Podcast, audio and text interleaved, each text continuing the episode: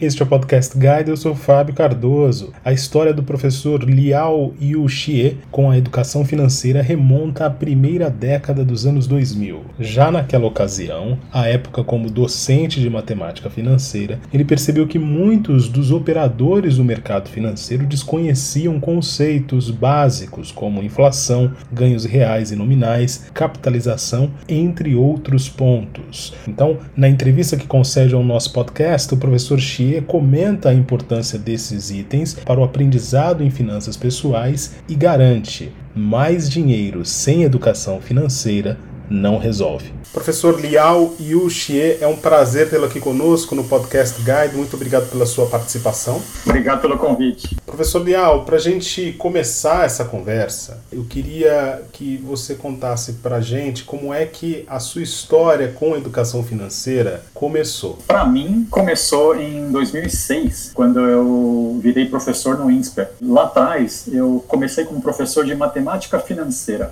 E o que eu percebi é que a minha turma, e eram turmas que trabalhavam no mercado financeiro, ensinando matemática financeira, eu via que eles tinham várias falhas e não conheciam vários conceitos, não conheciam conceito A, conceito B. Eu ficava imaginando, mas se esse pessoal que é privilegiado, que trabalha no mercado, não conhece esses conceitos, como é que eles tomam crédito? Como é que, ele, como é que eles lidam com o dinheiro e como é que todo o resto né, da, da população lida? E foi aí que comecei. Eu dava muitos exemplos, muitos exercícios baseados em finanças pessoais, trabalhos em grupo. Então, foi pouco a pouco, eu acredito que daí. A quais conceitos o professor se refere que esses alunos, no já longínquo agora, 2006, desconheciam e que chamou a sua atenção? Conceitos de inflação, ganhos reais, ganhos nominais, tributação de, de investimento, você investe, mas não sabe não sabe por que recebeu aquele valor descontado de IR, de IOF, do que tivesse. Capitalização, então fazer contas com juros compostos, com CDI. Então, tudo isso é, tinha muita novidade para esse pessoal e já era um pessoal diferenciado no mercado de trabalho. Enfatizava muito e aplicava muito na vida pessoal. Então, um exemplo, um trabalho em grupo que eu dava para meus alunos era para eles fazerem uma análise de viabilidade de ter um segundo carro em casa. Se valia a pena ou não um casal ter dois carros uh, em relação a ter um carro apenas. Assim, grande parte das conclusões deles, assim, eles ficavam chocados porque eles viam que a conta não fechava, não fazia nenhum sentido ter um segundo carro só para transportar o marido ou a esposa para o trabalho e ficar parada no final de semana. Né? Então, usaram um táxi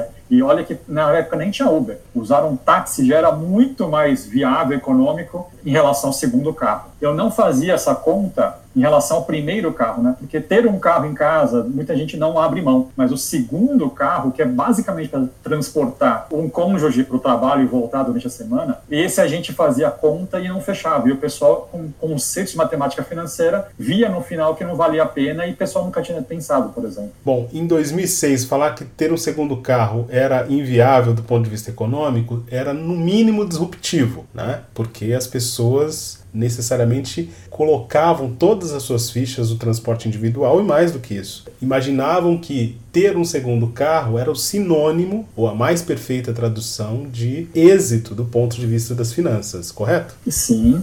E os apartamentos, né, os prédios, eles tinham, na época, cada vez mais vagas de garagem. E hoje esses prédios têm vagas de garagem sobrando, né? Exatamente.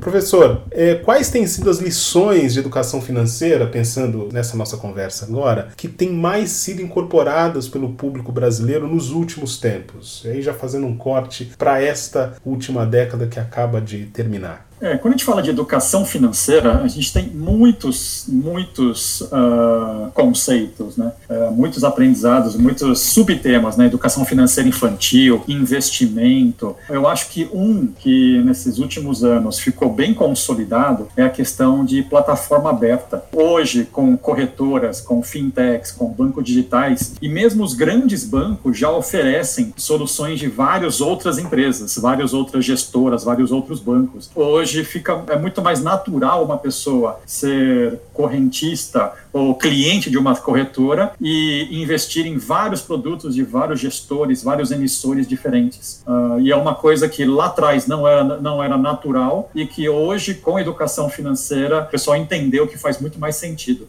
Existe alguma história particular nesse sentido em relação a esses aprendizados mais recentes? Tenho sim. Em 2007, faz tempo também, eu trabalhava num grande banco multinacional. E nesse banco, a gente mostrava para os clientes que era que o banco era disruptivo, era inovador, porque a gente oferecia produtos de outros bancos. A gente oferecia fundos de várias gestoras. E isso era muito diferente lá atrás. E hoje, se você vai eh, numa corretora, vai num banco digital e só tem produto daquela empresa, daquele conglomerado financeiro, você nem abre conta, você nem, nem quer ser cliente, porque você já acha um absurdo. Essa mudança aconteceu no, no, nos últimos tempos. Quer dizer, a chegada de plataformas plataformas digitais, por exemplo, dinamizou o mercado de maneira incrível, é isso?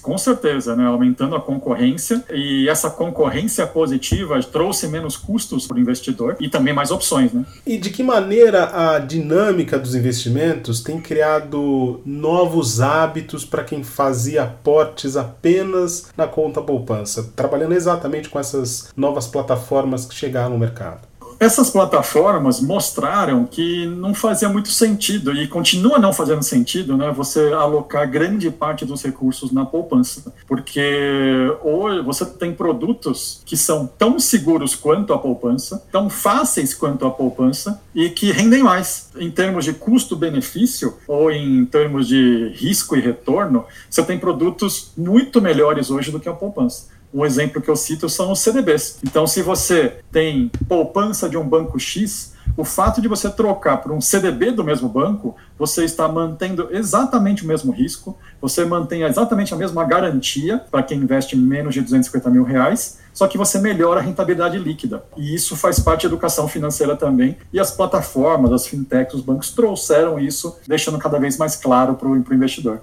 Isso está mais do que claro agora, porque é, não só a gente tem visto a performance da poupança, mas porque o trabalho de muitos educadores financeiros tem reforçado isso. Ainda assim, a poupança é uma espécie de porto seguro para muitos brasileiros que eh, jamais pensaram em guardar dinheiro e por algum motivo têm recursos à sua disposição. Como é que a gente pensa essa mentalidade e como é que a gente troca essa chave com base em todo esse aprendizado, em todas essas histórias de educação financeira, professor? Para trocar a chave, a pessoa precisa entender por que ela acha que a poupança é boa, é rentável, é segura, é fácil. A poupança ela foi criada há 150 anos atrás pela Caixa e na época ela era garantida pelo governo imperial, ela, ela era garantida por Dom Pedro II. Né? De lá para cá, a poupança sofreu várias modificações, tanto em rentabilidade quanto em garantia, e hoje a garantia é a mesma de um CDB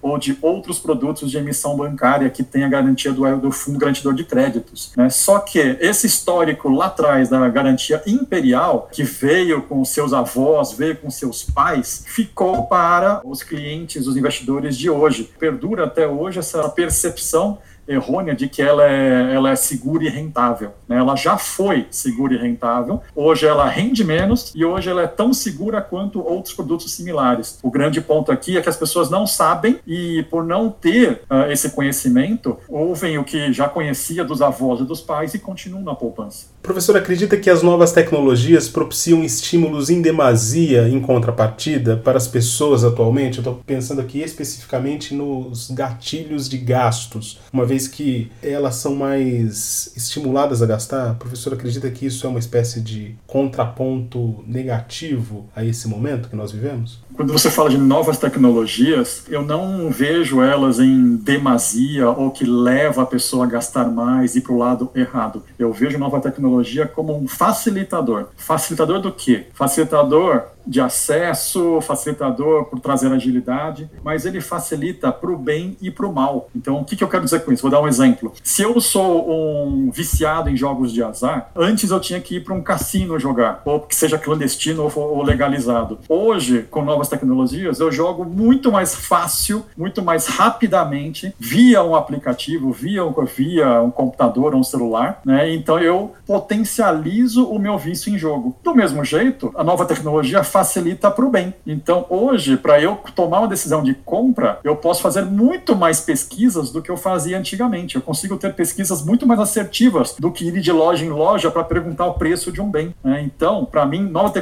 tecnologia ele não vem para o mal, ele vem para aumentar, para potencializar. Mas depende do usuário da nova tecnologia se ele vai usar para o bem ou se vai usar para o mal. E nós sabemos que a autonomia é um dos pontos fundamentais da educação financeira, correto? Ninguém vai dizer o que cada um dos investidores deve ou não fazer com seu dinheiro. Com certeza. E aí as redes sociais vem ajudar a trazer bastante conhecimento, trazer bastante conteúdo de qualidade. As pessoas têm que saber filtrar o que, que é conhecimento útil para ela, certo? E aí ela, ela se beneficia disso. Falando em conhecimento útil e mídias sociais, não é tão incomum assim, infelizmente, os casos de golpes financeiros que chegam, que ganham noticiário.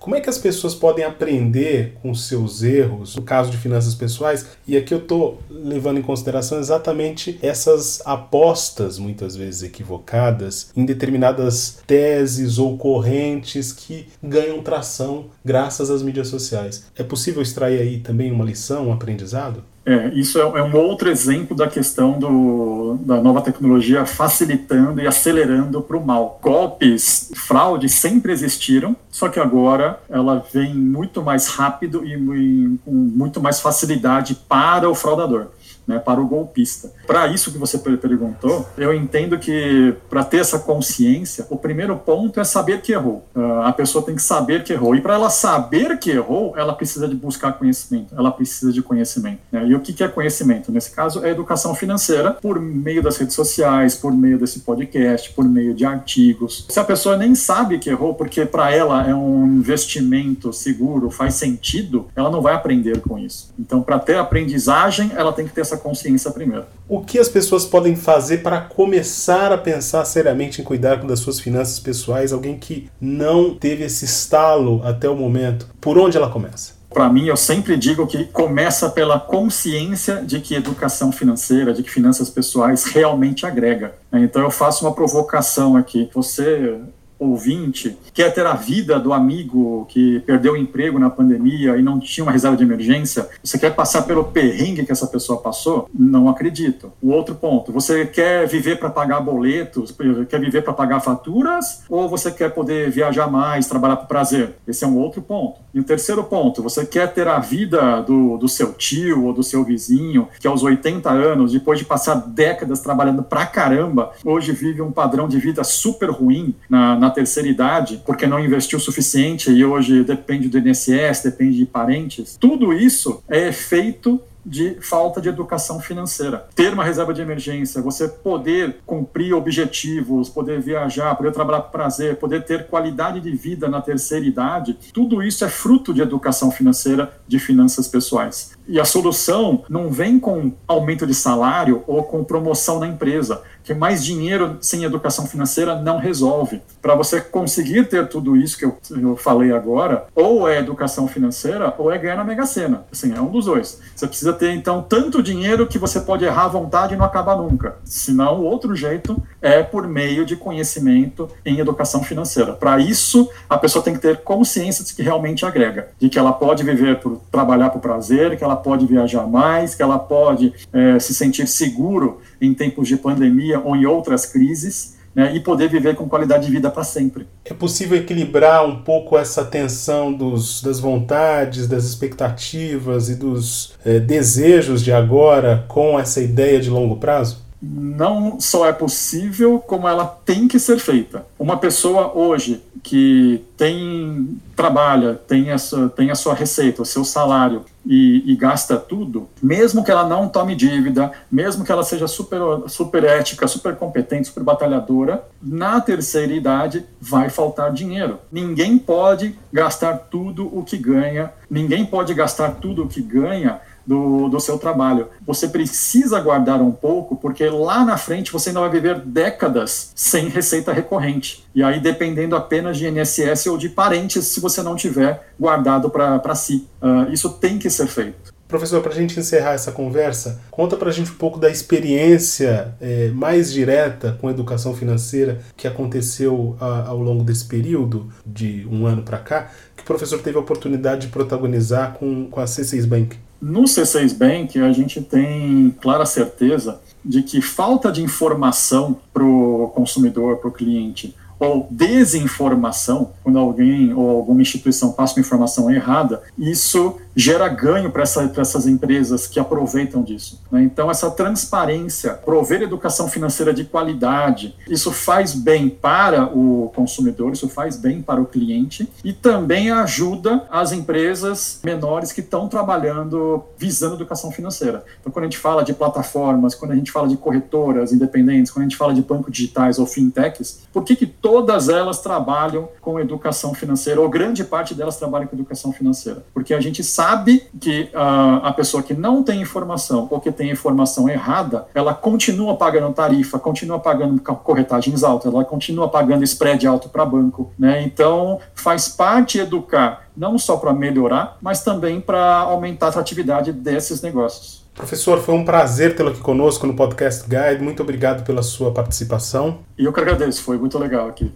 Esta foi mais uma edição do Podcast Guide. A nossa lista completa de entrevistas está disponível no Apple Podcasts, no Deezer, no Google Podcasts, no SoundCloud e no Spotify. E no aplicativo O Guia Financeiro, além dos nossos podcasts, você encontra muito mais conteúdo sobre o mundo da economia em diversos formatos.